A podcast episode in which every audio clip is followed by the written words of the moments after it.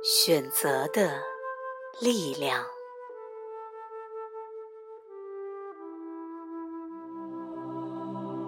选择意味着意识，高程度的意识。没有它，你就不会有选择。当你从思维和条件反应模式中解放出来时，选择就开始了。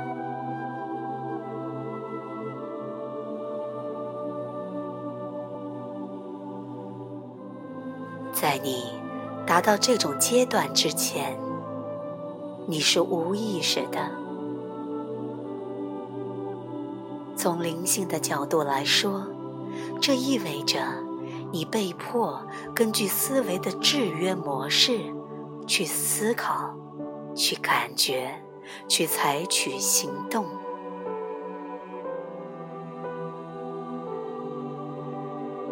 没有人会选择失常、痛苦和冲突，没有人会选择疯狂。这种情况的发生，是因为你没有足够的意识来消除过去，没有足够的光亮来驱散黑暗，你没有完全的保持灵在，你还未完全觉醒，同时。受制约的思维仍然在控制着你的生活。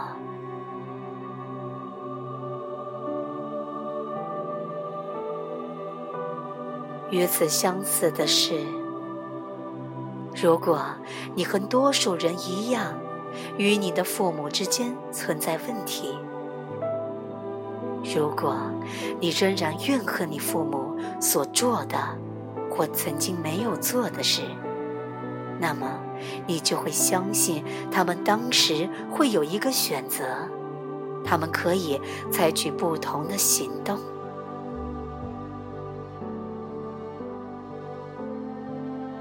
人们看起来好像是有选择的，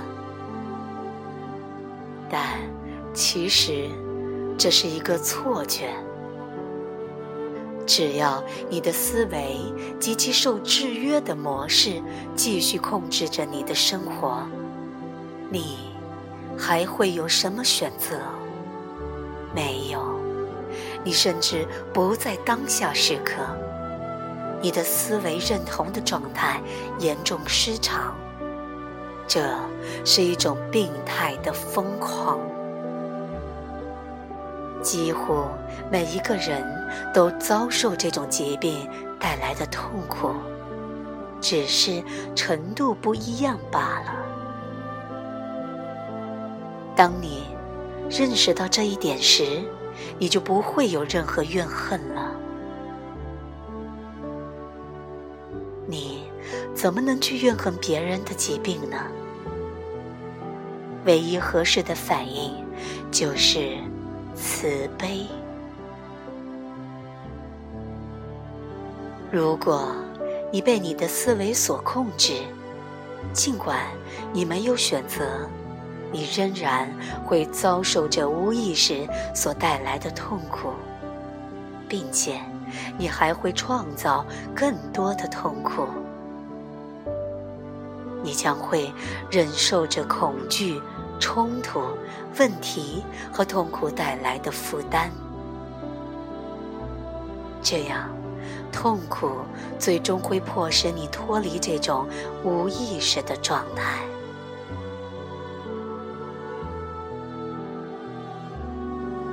如果你的自我感觉源自于过去，你就不会真正的宽恕自己和别人。只有拥有当下的力量，也就是你自己的力量，你才能真正的宽恕。这会使过去变得失去力量，并且你还会深刻的认识到你曾经做过的事，或别人对你做的事，连你本质所散发出来的最微弱的光都无法伤及。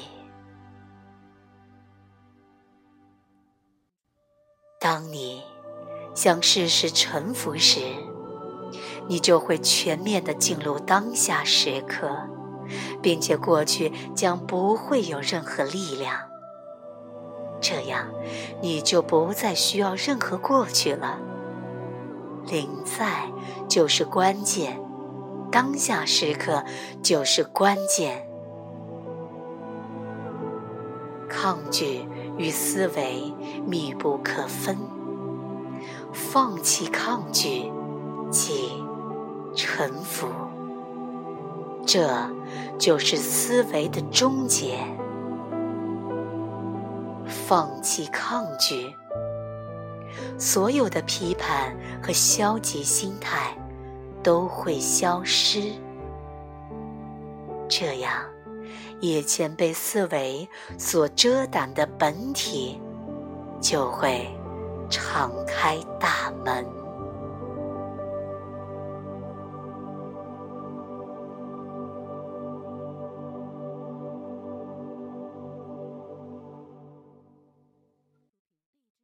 突然之间，在你的内心就会产生宁静的空间，其中就有着巨大的喜悦。